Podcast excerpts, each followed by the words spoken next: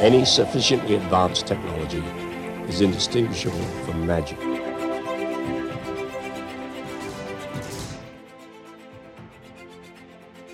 Welcome, everybody, to this pandemic podcast episode of Into the Impossible, a production of the Arthur C. Clarke Center for Human Imagination at the University of California, San Diego, where we are still sheltering in place. And today we have a wonderful uh, new author who has published a, a, fantastic new book, which is generating tons and tons of buzz and virality, as is befitting of such a wonderful work. And it's Sarah Frier. And Sarah's a technology reporter for Bloomberg News. Her award winning features and breaking stories have earned her a reputation as an expert on how Facebook, Instagram, Snapchat, and Twitter make business decisions that affect their futures and our society. Frier is a frequent co- contributor to Bloomberg Business Week and Bloomberg Television. She lives in San Francisco. Are you still are you sheltering there currently somewhere in I'm San here in my in my apartment in SF. Yes. Okay, great. It's good to see us. Our friends in in Northern California are doing well, and uh, it's it's really a treat to have you on on the Into the Impossible podcast. So thank you so much for having me. Yeah, it's really a pleasure. So I your your book is really fascinating because it it real it reveals a lot of insights into how technology and uh, and science and the type of science that that myself and my colleagues work on is really becoming you know molded and melded to uh, things that are normally associated with you know popular culture, influencers, celebrities, and things like that. And throughout the reading of your fascinating book, and I read it, I listened to it um, you know, I, I, meditated on it, and uh, it's really phenomenal. Everyone should get all three different copies, all three different versions, and read them all, listen to them all simultaneously. Uh, but what really spoke to me is the kind of lessons that can teach us as a society about uh, about both these these huge endeavors that are influencing our lives in ways that we could have scarcely predicted a few years ago. And so today, I want to talk with you a little bit about the insight that you gleaned and help the reader glean about these huge tectonic societal shifts and why they matter to us and, and what might be coming next. So it's really a treat to have you here. I, I want to start with a, uh, a blurb or a review that just I came across in the Wall Street Journal over the weekend. And the author writes that No Filter offers an engaging account of how tech founders' ideals inevitably have to be squared with making profits. Instagram experience usually feels like it's about more than the, uh, the comp- than just the company's bottom line. Over the past few months of pandemic provoked lockdowns, many users have been trapped at home. The influencers, the normal people, the celebrities, Instagram has stood out as one of the platforms many of us relied on to document and connect each day despite being physically apart. So I want to ask you first, how is how has Instagram affected you? I mean, obviously you wrote the book over the last probably year or two, how is it affecting you as we speak during this you know this this pandemic that we're all uh, suffering from? It's so interesting right now to think about instagram because it it has as i described in my book it has become this place where we we go out in the world and we share what we're doing and we use it as this tool to present ourselves as as interesting fulfilled people full of travel adventures and great dining and cocktails and friends and all these things that we we talk about on Instagram and build our lives around this visual aesthetic. Now we're all home and we're using Instagram in a very different manner. We're using it for live video, we're using it for messaging, we're using it to to tune into cooking tutorials and workout tutorials, live concerts. And and so suddenly this this tool that has become sort of performative in our society has become something more for human connection which has been a nice transition. Of course there is a, a dark side right now in covid as well as a lot of a lot of faulty information about healthcare is is transmitted on instagram from these influencers.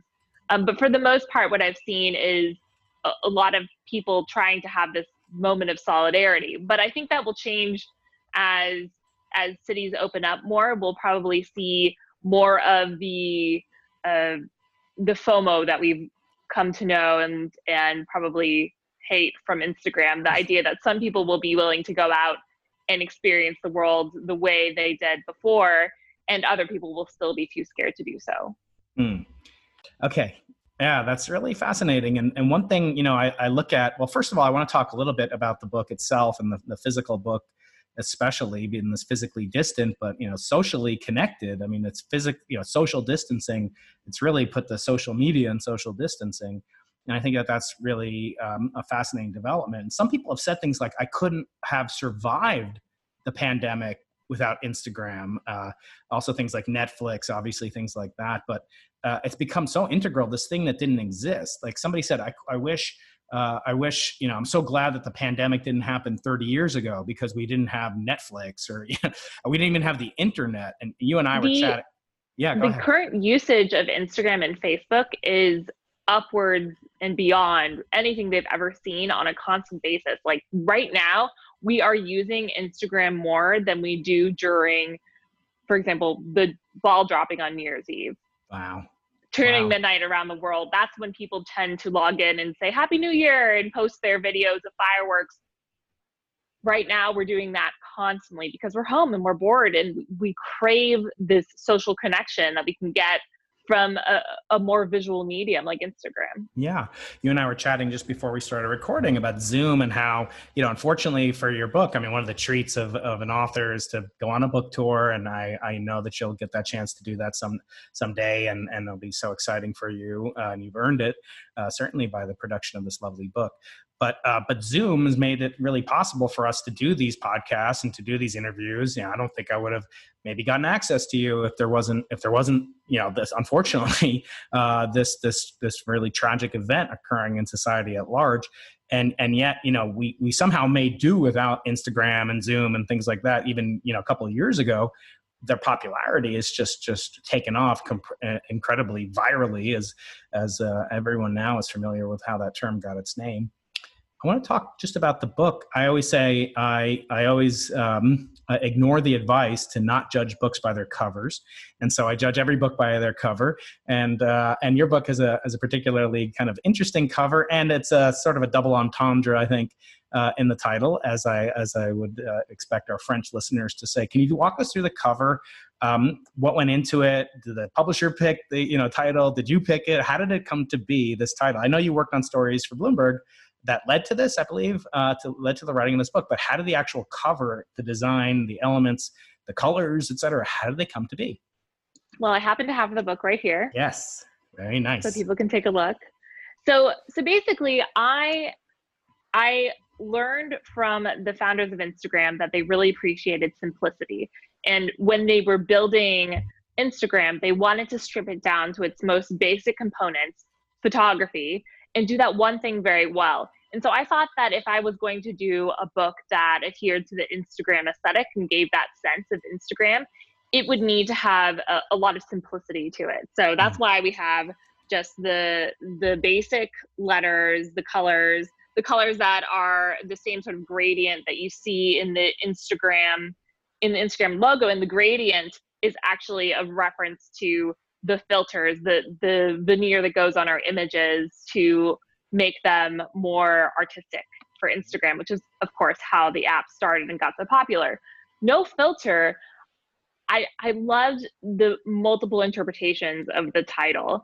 I love that that no filter is is the the phrase that people use when a photo is too beautiful to be edited or you know already showing something um, perfect in the world. No filter.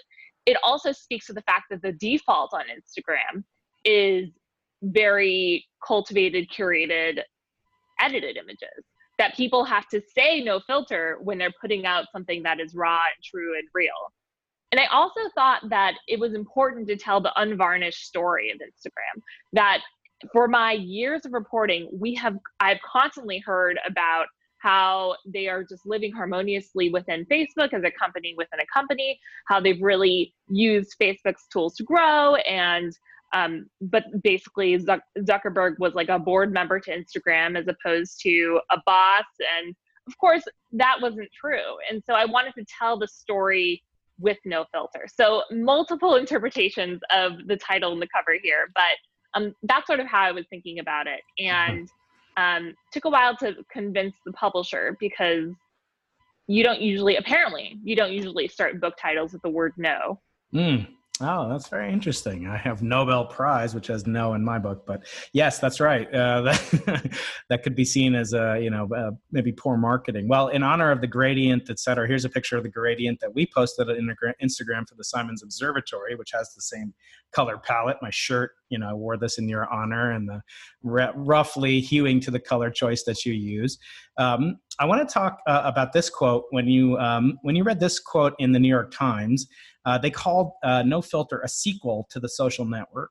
Um, how did that make you feel? How did you react to that? I could imagine a few different ways it could go. Well, so I think that so there are some positive aspects of that because the social network was the first the first movie that really uh, introduced the public to Mark Zuckerberg and helped people sort of understand him as part of our popular zeitgeist. And and it was of course a caricatured version a hollywoodified version of him. Um, but that helped people understand the beginnings of the power of this company and this this dominating force.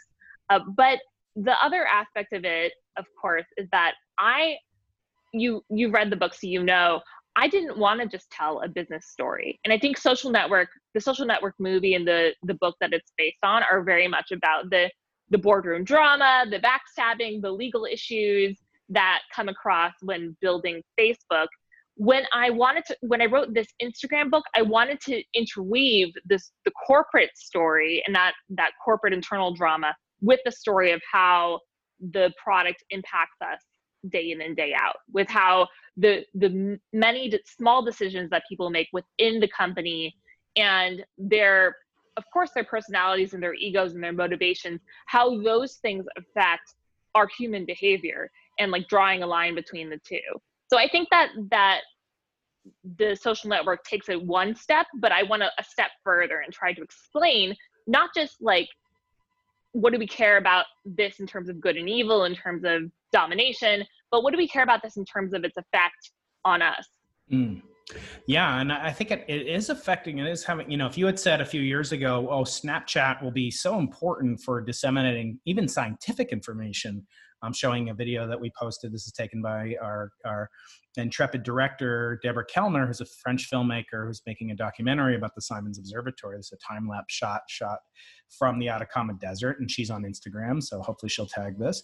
Um, and uh, and if I had said, well, you know, heard Snapchat would make this big impact, I would have been really dubious because you know physically the technologies are so radically different, and yet um, you know they're often spoken about in the same in the same breath. And I, I started to think about, well, what has been the impact of this? Like, how has it affected just my, you know, little uh, fiefdom of astronomy and the, the only subject that I know particularly well? Uh, and I, I, looked up how many p- pictures has NASA posted on Instagram, and it's it's you know, or how many followers does NASA? And it's in the millions, hundreds of thousands, and millions of likes and shares every day. Um, and it's it's perhaps the most effective. This and maybe Twitter, arguably, because uh, NASA is very active on Twitter. And the individual uh, players at NASA, uh, a friend of mine or a colleague of mine uh, from San Diego, uh, Jessica Meir, she, I interviewed her on the space station, and she was taking pictures of you know of the Earth throughout her six months in space, doing spacewalks, and it's had wow. this tremendous influence. I don't think that that other competitors, say like uh, TikTok or or Snapchat, um, really have this influence. Uh, and before we get into the technology, I just want to take one step back to what you said about you know the drama and the founders. Um, I was listening to um, to a podcast this morning, and the and the, the, the they were discussing a biographer of a biography of one of the presidents, maybe. And this biographer said, "Well, you have to either love your subject or hate your subject." and you know to be to do a good job and i felt like you know kevin krieger and, or uh, kevin systrom and mike krieger they're not really like as hateable as or not, I'm not saying hateable. I mean, I don't have anything against Mark Zuckerberg, but he's portrayed in that movie as villainous, you know, kind of venal, conniving guy who like cuts out his friends and just wants to meet girls and and he doesn't come across great. I, I don't want to say that intentionally. It's just he didn't he didn't give you access, right? And and Zuckerberg sort of denied access to to your interviews in the book. Yeah, he gave me one quote Yeah, and you go through that in the book, and I'm just like, he doesn't even, you know, make an attempt to steer the story. And it's like, if it's true, I was thinking just in terms of financially, like it's an option. He could have had, if he could have steered the message differently on the social network book, he probably, you know, would have taken that opportunity nowadays to change it rather than just suing them or whatever he did back then. But here he is with an opportunity to talk to a, you know, a bright young writer, and he just like blows you off. So I think he's much more villainous. And again, I have nothing against him. I've never met him.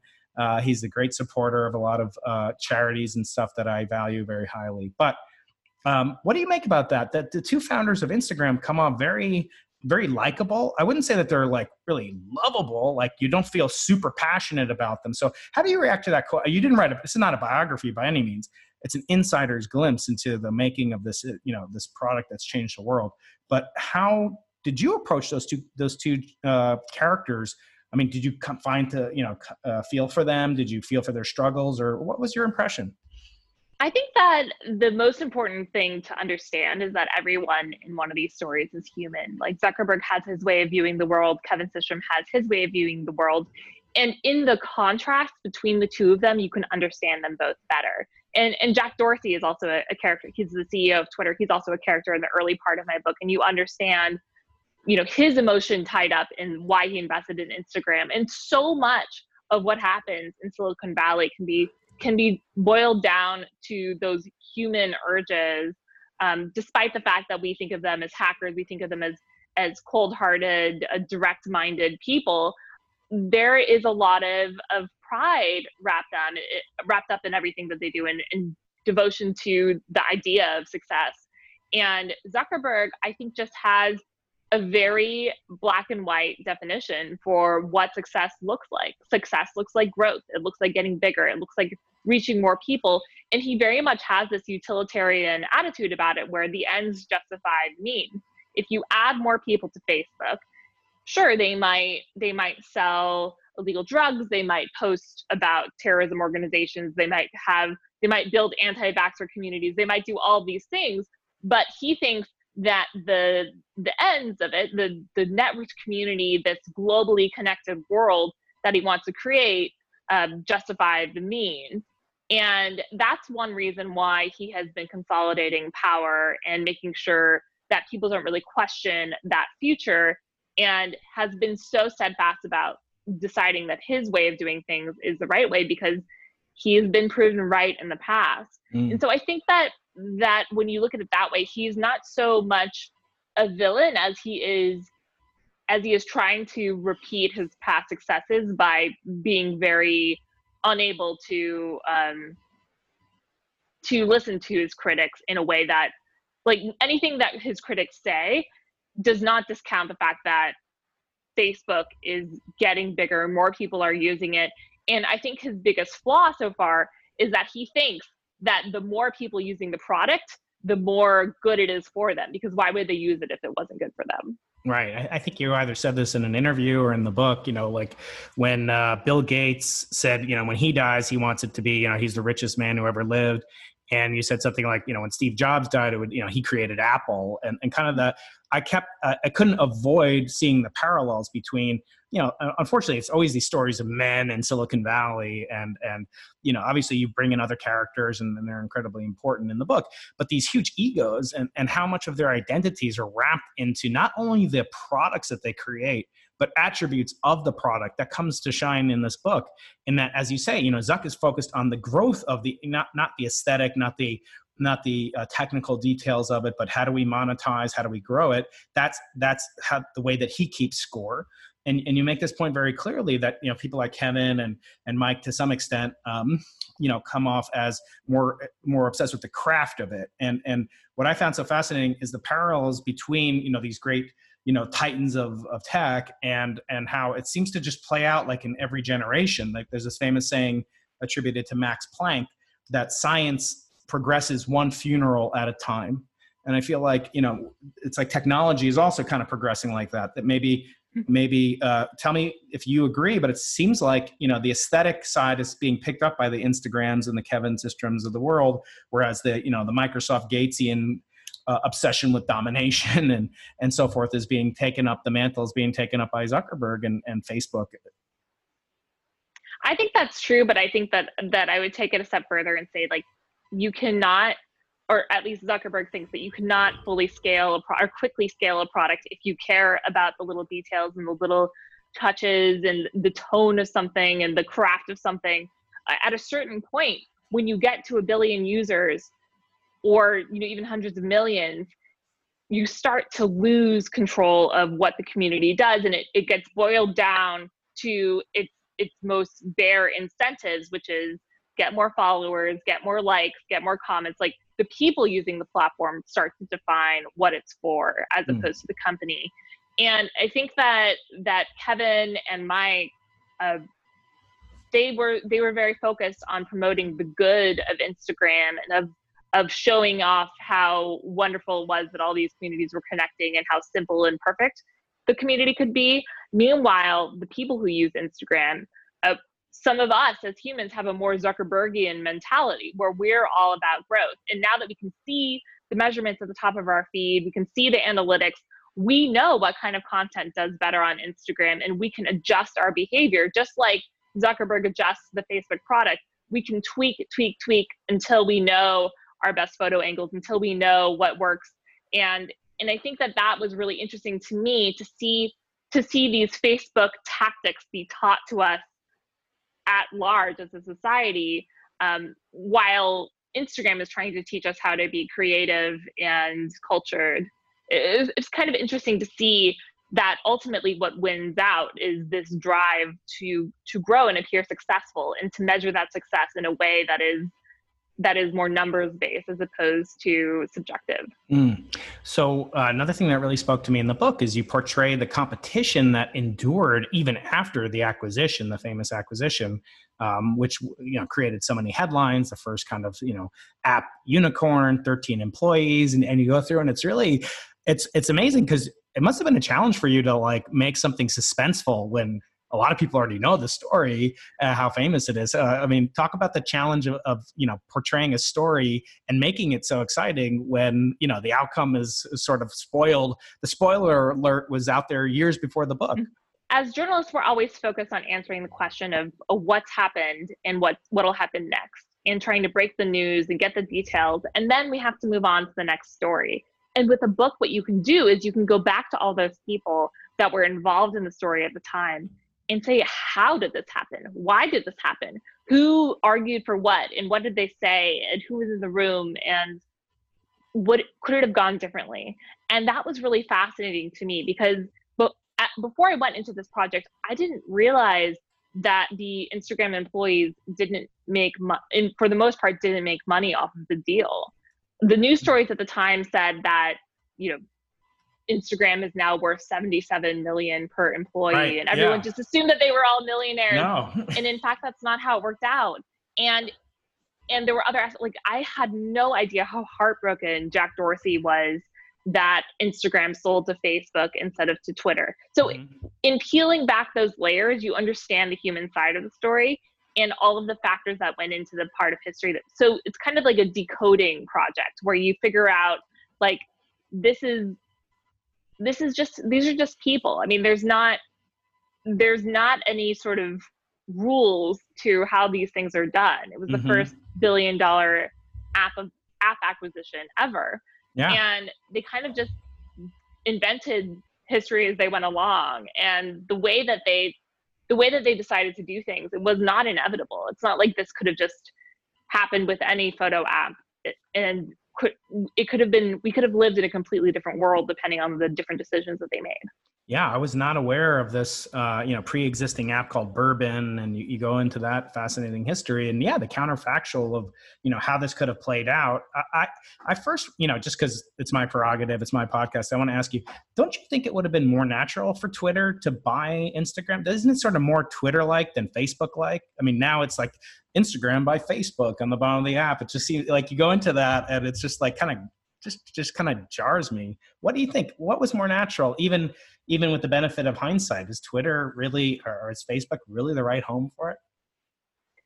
Well, I think Twitter is more natural, and that's also why Instagram didn't want to go there because it was too similar. When mm. the Twitter board looked at Instagram, they saw, wow, this is the perfect way to post photos on Twitter. like, this is a parallel network. It's pretty much the same thing. There, it still is as a follower model. So the biggest, one of the biggest differences between Facebook and Instagram is Instagram. You can follow people who don't follow you back, mm-hmm. and that's the same as on as on Twitter. There's anonymity on Instagram. You can have multiple accounts on Instagram the way you can on Twitter, whereas Facebook is all centered around real identity. Right. So when they when they would if they had gone to Twitter, Twitter was saying, "Oh, Kevin Systrom could be head of product at Twitter and also run Instagram." Like there wasn't as much clarity of like the division. Whereas when Zuckerberg went to mm. Kevin Systrom, he said, "You can be CEO. You can be independent within Facebook, and we won't touch you. Huh. Yeah, and that that's exactly segues into what I wanted to talk about next. It struck me as so odd the the scenes that you uh, portray in the book are really kind of unsettling in a sense. And I tried to make an analogy because I'm you know just a simple-minded astrophysicist. But uh, but I was thinking when we hire a professor, like a young professor from say someone who's a postdoctoral fellow, so after graduate school, you probably know, you know, you might uh, you might become what's called a postdoctoral fellow or scholar, where it's kind of a purgatory in between being a graduate student where you work for somebody else's projects and when you're starting to come up with your own ideas as an independent scientist. And so if we're trying to hire somebody, we don't like hire, you know, hire a professor and then and then say to her, now you're like now you're a threat. Like now what you do is directly competing with what we do or I do. I hired I was on the hiring committee. No, it's not like that at all. Or when you get married, it's not like, well, let's say you worked at the same company. Now you're like a threat to my promote. Like it just seems uh, it seems eh, you know, for lack of a better word, it sounded a little bit like you know if you if you look at facebook as a corporation as an individual uh, that they they have no zero emotional intelligence. It just struck me as so odd to set it up and yeah they had to carve out a ceo and, and make you know that was one way of handling it. But what what what affected you about the way that they were perceived as almost like this enemy cell within within facebook or compete keep your friends close keep your enemies closer right? I, I mean, I think Facebook needed to buy Instagram in order to make sure that it didn't get uh, didn't take away from Facebook. And one of the things that really shocked me in reporting this out is just a few weeks or within a few weeks of Instagram joining Facebook, you know, they go through their orientation, they they get set up in their office, and the the only guy working on analytics at Instagram goes to meet with the growth team at Facebook, and the growth team says, "Hey, listen, welcome to the team, but we're not going to help you guys until we find out if you are going to be at all of a threat to the amount of pictures that people post on Facebook. So mm. already they were willing to sacrifice the potential of this asset that they paid a billion dollars for, which was unheard of. But they knew that the most important part of the acquisition was taking Instagram off the field from there, once yeah. they figured out that it wasn't a direct threat to Facebook, then they could build it up and have sort of a Facebook 2.0 within the company. Um, but that was foreshadowing for what happened later, of course, when when Instagram gets to the size where Zuckerberg does feel like it's a threat to Facebook. And and you're right, I feel like that's that's not uh, that's not the way that that if you are a consumer of these products, you think it would go when I went into writing this book, when I put out my proposal to do it, I thought maybe I would be writing about Facebook's future. I would be writing about, you know, this this thing that at a time that Facebook is under scrutiny, it's been widely critiqued. People are leaving it and and you know saying that they have a bad experience there. Mm-hmm. They're escaping to Instagram, and maybe Instagram is like the second wave of of Facebook's dominance in the world. And when I started digging into it and realizing that Facebook did not want that to be the future of the company, I thought that that was really interesting. It just speaks to to what we've been talking about ego and about Zuckerberg wanting to to achieve dominance in the in the way that he sees fit.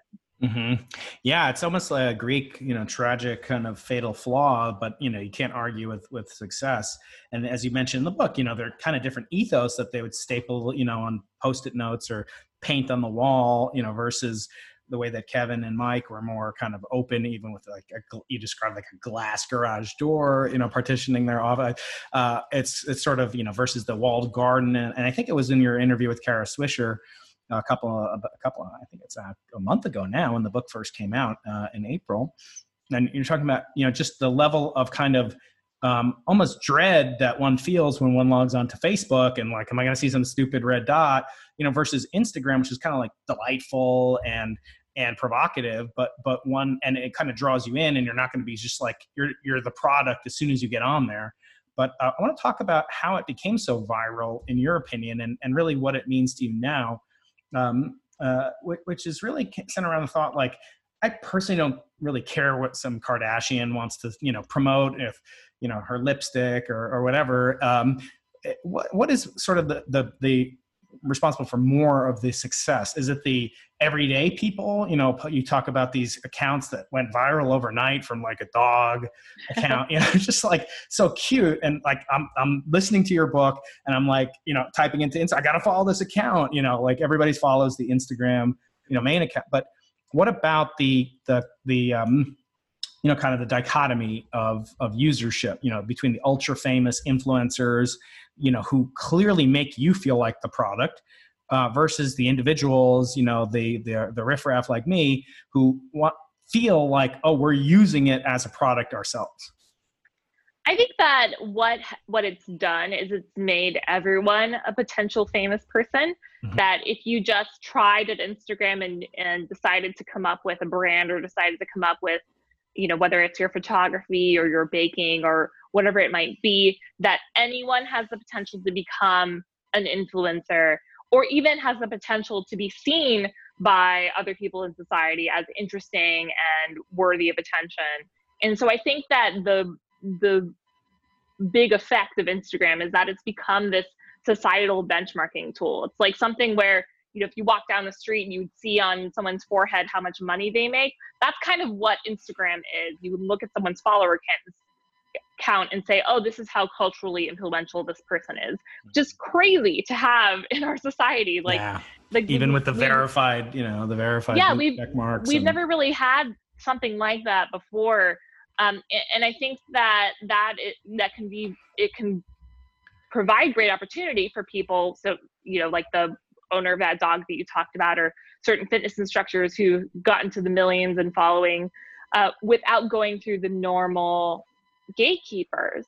So if you want to be an actor, if you want to be a comedian, if you want to be a singer, you kind of just start on Instagram and get to your dream a different way on the flip side, it creates this tremendous amount of personal stress for people who are using it and caring about those metrics and and even forcing people you know they feel like they need to do this in order to be successful and so they'll cheat and they'll buy followers or they'll buy comments or they'll adjust their appearance through facetune or plastic surgery and, and i think that it's it's that sort of harmful effect that we need to understand about Instagram so that we can kind of give ourselves a break from talk, the pressure we feel. Right. Yeah. And I think that that is, you know, that's endemic to all these, you know, channels. It's sort of like you know it's ironic in this age of coronavirus that we want to be viral and be famous. And i just i remember watching this there's a documentary with, with bill murray in it and he says something to the effect of like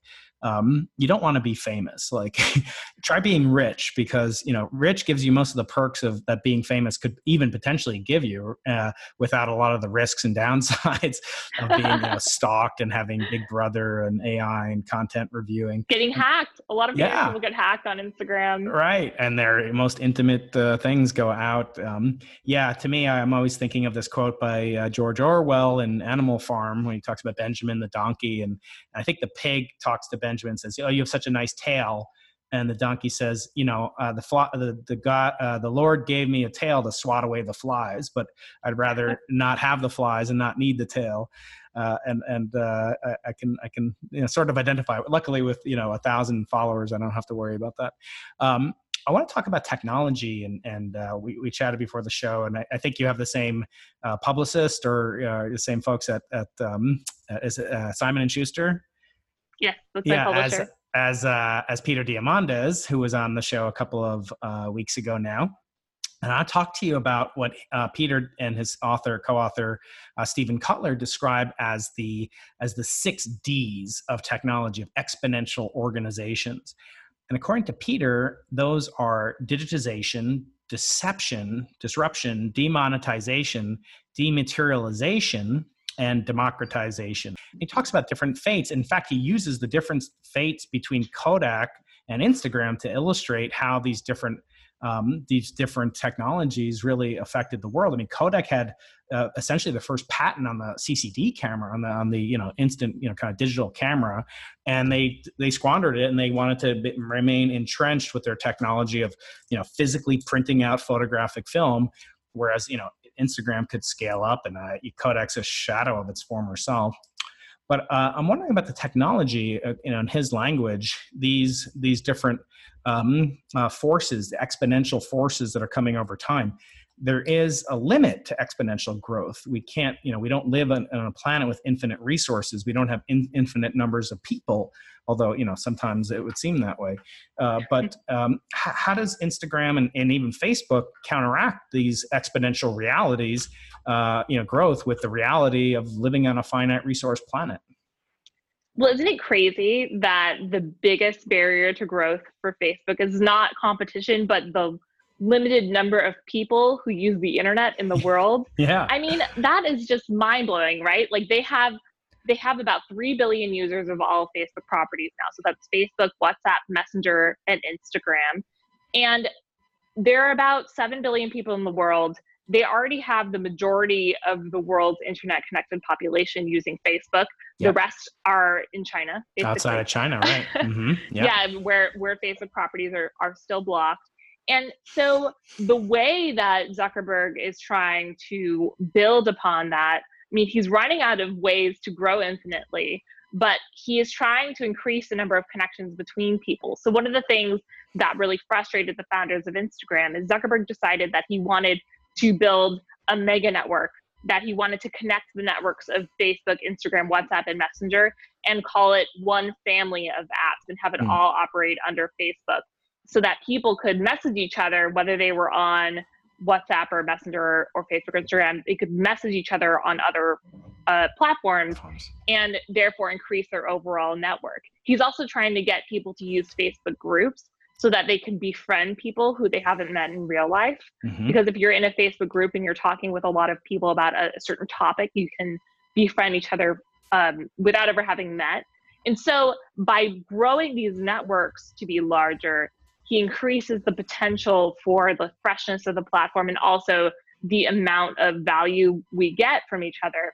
But there's a there's a flip side to that, which is when our networks are bigger, we share less intimately hmm. and we don't feel as comfortable being our full selves and so i think that that although you can look at it in a very utilitarian grow grow grow uh, mentality like zuckerberg does you also have to think about the costs of that growth or the experience of the user yeah, that's certainly you know a threat. I, I, would say is you know kind of over engineering the product, and you know it's clear that Facebook has enough talent that they could have identified you know made an identical replica of Instagram. In fact, you describe their very efforts to do that and their challenge faced by Snapchat.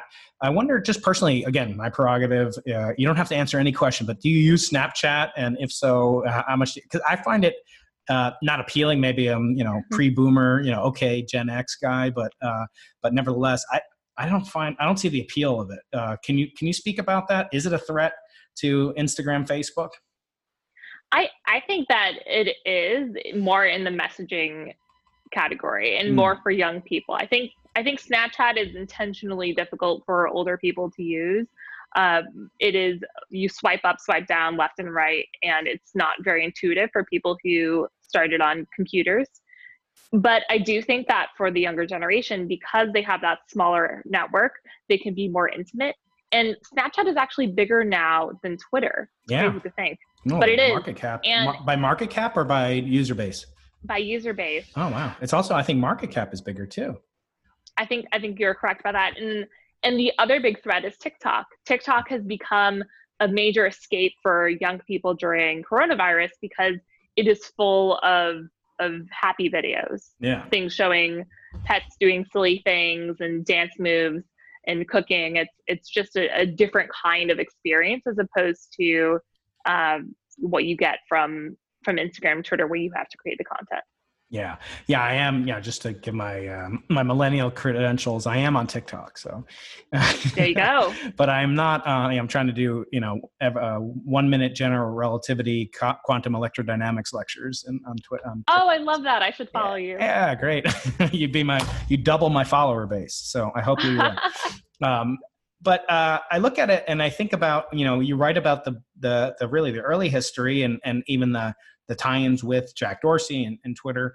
And I started thinking about it in terms of, and you must have had this cross your mind too, you know, that both the you know the emergence of Twitter and Instagram came about after the you know 2008 2009 financial collapse and, and really the popularization of Facebook really that's where the knee that's where the you know the the takeoff point and the ramp of exponentiality took place for Facebook what do you think will be that uh, for this COVID generation? Do you think it's something like TikTok or, or, or something like Snapchat, or is it something that nobody's thinking about? And in the words of you know Facebook, you know founder Mark Zuckerberg, you know if we don't make the thing that kills Facebook, somebody else will. If we don't make the thing that kills Twitter, what what is next? What's going to come out of this COVID, you know, um, pandemic that could rival something like an Instagram? I think it's, it's very possible that something will come out right now. But whenever there is a big disruption in the way people live, there is always opportunity to fill the needs mm-hmm. of of everyone. And I haven't seen it yet. I mean, TikTok is certainly. I, I would say TikTok has already emerged. Snapchat has already emerged. I wouldn't consider them startups. Yeah. Uh, what I think that we will see is something that helps people feel entertained, connected, but so far, the big bets that have launched have not fulfilled the need. Like Quibi in uh, was this big video platform that just launched a seven second or sorry six minute videos for people uh, during quarantine. They thought that people would really want to watch it because they'd watch it during the daytime as opposed to the evening when they watch Netflix. Hasn't caught on. No. So, so I think that people are going to keep trying things, keep trying new things, and this is the time to attempt it um, because with constraint there is creativity. That's one of the things that the instagram founders learned early on. They made square photos and they thought with the square photos it'll be just like twitter's 180 character limit. With constraint people become creative. And and what bigger constraint on the way we live than coronavirus yeah. So I've um, a past episode last year, I talked with Julian Guthrie about her book uh, Alpha Girls, which is a wonderful book, and I've recommended that she get in touch with you about fa- female founders in the Silicon Valley um, ecosystem of the you know 70s, 80s, 90s.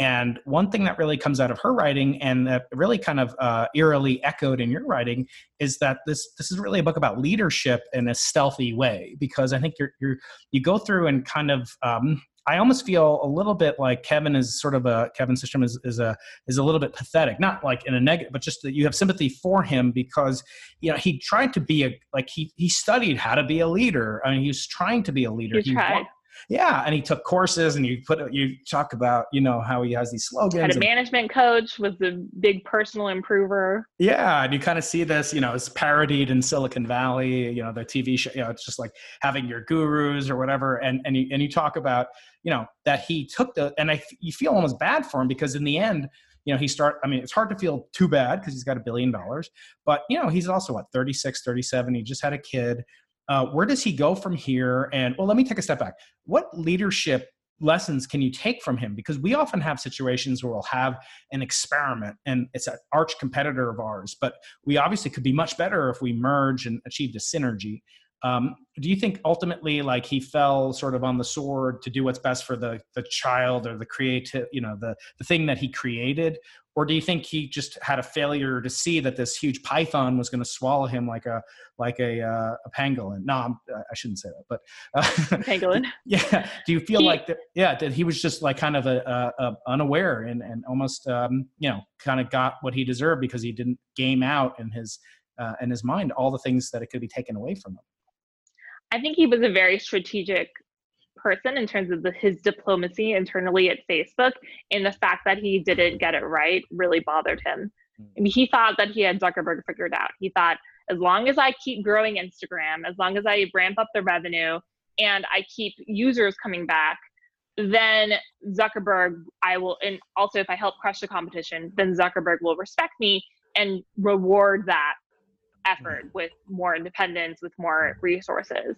And in fact, the opposite turned out to be true. Mm-hmm. That when he when he did crush the competition and build up Instagram until its growth was accelerating in 2016, Zuckerberg then looked at him and saw a threat. So I think that he miscalculated what was going to happen if he succeeded the way Zuckerberg wanted him to. And I think that sometimes when we when we do what we think we should do in order to win, it doesn't always result in the the way that we think is most logical because we all have our own biases around what we think like leaders uh, i guess i should say kevin systrom was on bloomberg television a couple of weeks ago my colleague Sarah Frier just came out with a book about Instagram called No Filter, and her conclusion is that Facebook is underinvesting in Instagram specific problems. I wonder if you agree with that. And if so, does that concern you about whether Instagram's growth will falter? I mean, Instagram for investors is one of the great hopes uh, of Facebook's overall growth. Should they be concerned that Instagram won't grow like it did? Well, I haven't read the book. Um, I did live the history, right? Um, and I saw places where I think we invested appropriately and places where I wish we had invested more. Um, but the truth of it is that we grew the platform to over a billion people, and you don't do that with nobody, uh, and you don't do that with no resources. Um, that being said, you know, I, I, don't know what's happening on the inside, and for me to speculate what investments have or have not been made is very difficult to do from the outside. But you know, if I were in charge of Facebook and I saw something like Instagram, I'd obviously invest a lot in it to make sure that you know it becomes another pillar of the many products that we have as a company. And I think that's just the logical argument uh, to make and the logical thing to do. And I think Mark's a very logical person, and uh, and hopefully he's following that. Well, he thinks in that moment that he's appealing to Zuckerberg's logic, but really the thing that ultimately helped Zuckerberg make the decisions that he made was was more about ego, more about mm. how he perceives his own success. And so I think that that painting Zuckerberg as too one-dimensional, is too um, focused on the numbers, uh, discounts the fact that he's also human. He's also trying to to win as a leader too. Yeah. So so I think that that at a certain point at the top of a company, there's only one there's only room for like one guy who feels that they have the perfect vision. Um, and it was only a matter of time before they clashed. Yeah. Yeah. You see this a lot in uh, one of the people who blurbed your book, Ashlee Vance, in the book about Elon Musk. And you've seen this yeah. obviously in, you know, Steve Jobs uh, movies and, and the books written about him. And, and now you're seeing, and the social network, and now you're seeing it in No Filter, your wonderful new book. I want to um, conclude or start to, to wrap up a little bit with thinking about technology and, uh, and how technology will influence the future of things like Instagram, Snapchat, Facebook, et cetera.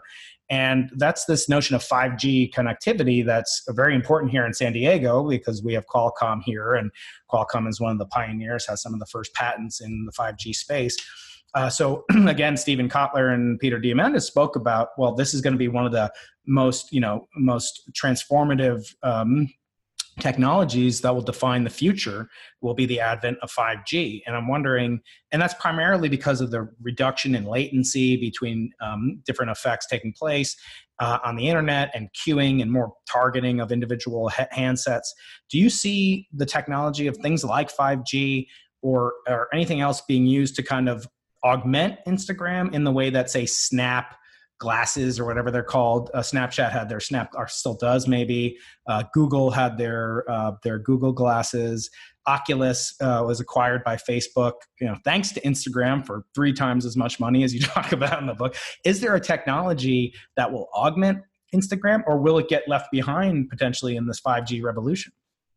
Well, I think that there are a lot of use cases that you could imagine right now, like what if you could watch a live musical act and everyone in the musical act was performing from their own home but they could all hear each other and harmonize like mm. that would be really cool so so i think that there are ways that you know you can do more real time face recognition technology.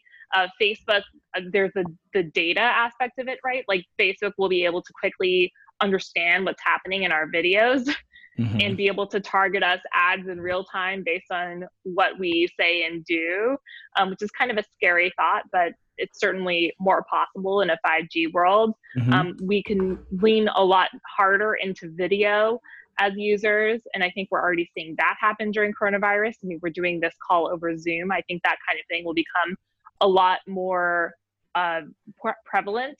Um, I think that the we might skip over VR as the technology that that will be life changing and maybe switch to AR.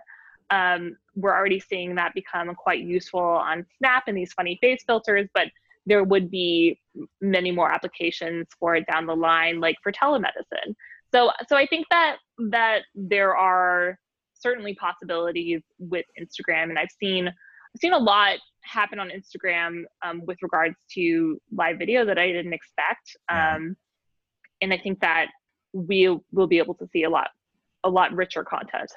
Yeah, I had a nightmare after finishing the book on Friday and realizing, well, what happens in the first person, you know, does their live Instagram feed of their you know plastic surgery to make themselves look better for Insta. You know, it's just this infinite regress. I think oh. that's already happened. Oh really? Oh god. Oh, so, oh, oh my yeah, nightmare. Oh sorry. Done, done live live surgeries. Oh, why'd you have to tell me that, Sarah? I, I, wish I could unlearn that. Um, I want to finish up because uh, we only have a couple minutes left. I want to finish up with the kind of where are they now and where do they go from here? So, you know, being kicked out of a you know company, you know, is a hard thing. A founder of something, uh, especially at a young age. Now, you know, he has a billion reasons, or you know, the better part of a billion reasons that might assuage some of the pain of the blow of being let loose of this so company. hard. yeah, but where? What is he doing now? I mean, you usually hear these, you know, politicians retire uh, even when they're young because they want to spend more time with their family. Uh, you know, I mean, is that?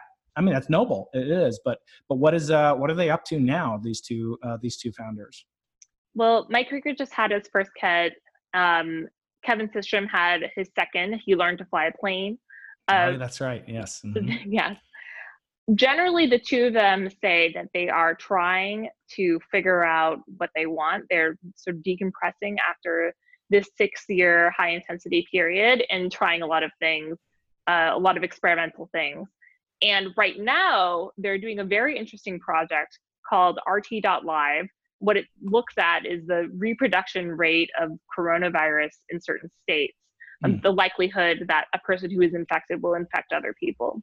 Oh. And so they, so remember how I told you in the beginning of our conversation that for Instagram, the most important thing was that they solved the issue as simply as possible, that they focused just on photos. Well, now they're doing that with coronavirus. They're trying to give a, a, a website where you look at it and you see a very simple answer about whether a certain state is safe or not. Mm. Um, so that's kind of interesting, but I don't think that's their next company. I think that they're going to they're going to continue to noodle on what they'll do next, but I do think that they're likely to do it together. Ah, well, it's good to hear, and that they maintain that connection to one another. you know, a lot of times it kind of drives people apart. You know, even families. You win the lottery, and then that's the end of the family as you descend into uh, addiction and, exactly. and, and res- resignation. Okay, so uh, we're going to finish up with uh, five questions that I call the final five on the Into the Impossible podcast. You're here, Sarah Frier. His amazing new book, No Filter, has really captured, in a way, not just the technology, the rivalries, et cetera, but the, the real personalities. As a, I felt like you're a detective, uh, really un- unraveling some of these uh, very intimate personal details of the story that would would have remained hidden without without your intrepid journalism. So I thank you so much for bringing thank this you. book to life. So the final uh, uh, questions, uh, some of them are revolve around books, and some of them are just to learn, so our listeners can learn from high achievers, top performers like you. I'll start with uh, two that are about books. Um, so Carl Sagan, I had on his daughter and Ann Druyan's daughter, Sasha Sagan, a couple of weeks ago, and he spoke about books as magic, as sort of a device, a technology that can insert somebody's words. And, and nowadays, he wrote that before you know audiobooks are really popular. Now you can actually hear the voice. I believe you you narrated the uh, introduction, right, of No Filter. I did, and that was lo- really lovely. And the uh, the other narrator, she did a wonderful job too. But I want to ask about um, the future in this book and and kind of what what you see as the long term influence of the book. I usually ask people would you rather have if you're an author would you rather have 100 people reading your book a year from now or you know or one, one person reading it 100 years from now? Um, so i'm going to ask you that. Uh, even though it's about a technology it's also about you know eternal stories of rivalry of competition of struggling and documenting a particular phase in the world. So which would you rather have sarah 100 readers tomorrow or uh, one reader 100 years from now? Wow. Well i would hope that if 100 people read it tomorrow that somebody will find it 100 years from now but mm-hmm. I, I, think i think that it is i mean it's already feeling like a story about a moment in time that that people will will look at this as the the 2010s in silicon valley and i think that the new york times said that in their review um, especially now that our lives have changed so much from the time of this book's publication you can look back at it and and see it as a slice of the, this this dramatic increase in visual communication, um, this force that affected society. And so it would be very fun if somebody read it 100 years from now. and as far as those readers, uh, you know, either now or in the future, hopefully you'll have plenty of both. Um, what would be your preference for people to read it? Would it be people that are kind of uh, either skeptical that Instagram is really, you know, kind of an important enough contribution to our culture. You know, people that are that really view it and decry its its negative influences on society, as we touched upon, or people that really are just super curious about, you know, how did it grow and and so forth. So, kind of uh, haters or fans. What's your ideal target audience if you had to choose one? My ideal reader is somebody who who uses her who has known about Instagram's impact on their life and who has maybe changed their behavior to adhere to Instagram but doesn't know why. Mm. And hmm. they read the book and then they understand the behind the scenes why we do what we do on Instagram, how we got there, that you know that they can then take a step back and think, okay, now I know why I act this way or why my friends are acting this way and I can I can disentangle myself from this pressure and then understand how to use it in a more healthy manner. Ah, nice. Uh, okay, next question revolves again, uh, sort of on uh, past advice, if you will, or stuff in the past. So, the title of this podcast is one of uh, the Into the Impossible podcast, is one of Arthur C. Clarke's famous laws. His first law is that any sufficiently advanced technology is indistinguishable from magic. You may have heard that. Uh, and the second uh, law is that uh, is that the only way to find out what is possible is to venture beyond a little bit into the impossible. So, looking back at your career and where you've been, is there something that seemed very difficult when you were, you know, a younger person and starting off? That having done things such as writing this book, which is a huge accomplishment, um, you know, you would give advice to your younger self in your 20s or, or what, what have you uh, that you've been able to see by going a little bit into the impossible, you can achieve such great things. So, the advice to my younger self? Yeah, basically. Well, I think I would say that when you're starting out your career, you start out as a people pleaser. You start out trying to be helpful, trying to be curious, trying to fit in where there are gaps. And it took me a long time to understand that my opinion and my way of seeing the world was valuable. And so if I could go back and talk to my younger self, I would want her to understand that it was that it's okay to say what you what you want to know and, and to to drive your own coverage and to drive your own questioning um, and not wait for someone to ask you to do it. And because once I got to that point in my career, once I realized that what I was doing was of value to people, then I started to get the confidence to dig into projects like this. Oh, very good. And the next question that I ask all my author guests is who's going to play Kevin Systrom in the movie treatment that I'm sure you're working on? Oh my gosh, I'm so bad at actors. one person told me Keanu Reeves, ah, but he might be a little old, but and shorter. He's still a good one, still a goodie. And still t- uh, might not be tall enough. Probably would need to be someone someone tall. You're right. Yeah.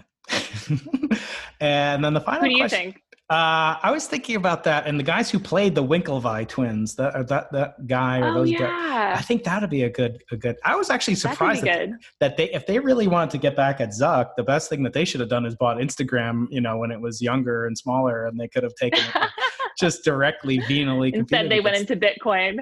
Yeah, exactly. Right. Maybe that'll uh, that was a better decision. Who knows? And then uh, last question is just where can people find you? Uh, what are you working on now? Uh, and uh, yeah, a little bit of the plug zone. So let, let us know what you're working on uh, next. Is it another book or other projects that you're involved with? And then how people can find you. So I'm a reporter at Bloomberg and Business Week, and I'm still digging into all of these same stories. Um, trying to, I just reported on Facebook's acquisition of Giphy. Uh, I've been reporting on the effect of coronavirus on tech workers, all sorts of things in that vein. Uh, you can follow me on Twitter at Sarah Frier or Instagram also at Sarah Frier. Uh, that's where I tend to post the most of my stories. And I always, the one thing I'll say is I always look forward to hearing from users of these products. I think that you can't fully tell the business story unless you understand the consumer story. And so I always appreciate people reaching out to me and telling me how these platforms have affected their lives, where they're running into trouble, and where they see opportunity. Oh, that's wonderful. Well, Sarah, thank you so much for uh, sharing your ideas and your wonderful book. Congratulations on this huge accomplishment. And we look forward to seeing all the uh, interesting things you come up with uh, going forward. Thank you, Sarah. Thank you so much for having me. Take care. Bye. Any sufficiently advanced technology is indistinguishable from magic. If you enjoyed this episode of Into the Impossible, please subscribe, comment, share, rate, and review. For a chance to win a free copy of our most recent guest's newest book, send a screenshot of your review to info at imagine.ucsd.edu. We appreciate hearing from you and are always open to your suggestions for future episodes. For more information, go to imagination.ucsd.edu. Find us on Twitter at ImagineUCSD. Watch us on YouTube, listen on iTunes. Into the Impossible is a production of the Arthur C. Clarke Center for Human Imagination in the Division of Physical Sciences at the University of California, San Diego. Erik Viirre, Director. Brian Keating, Co Director. Patrick Coleman, Associate Director. Produced by Stuart Valco.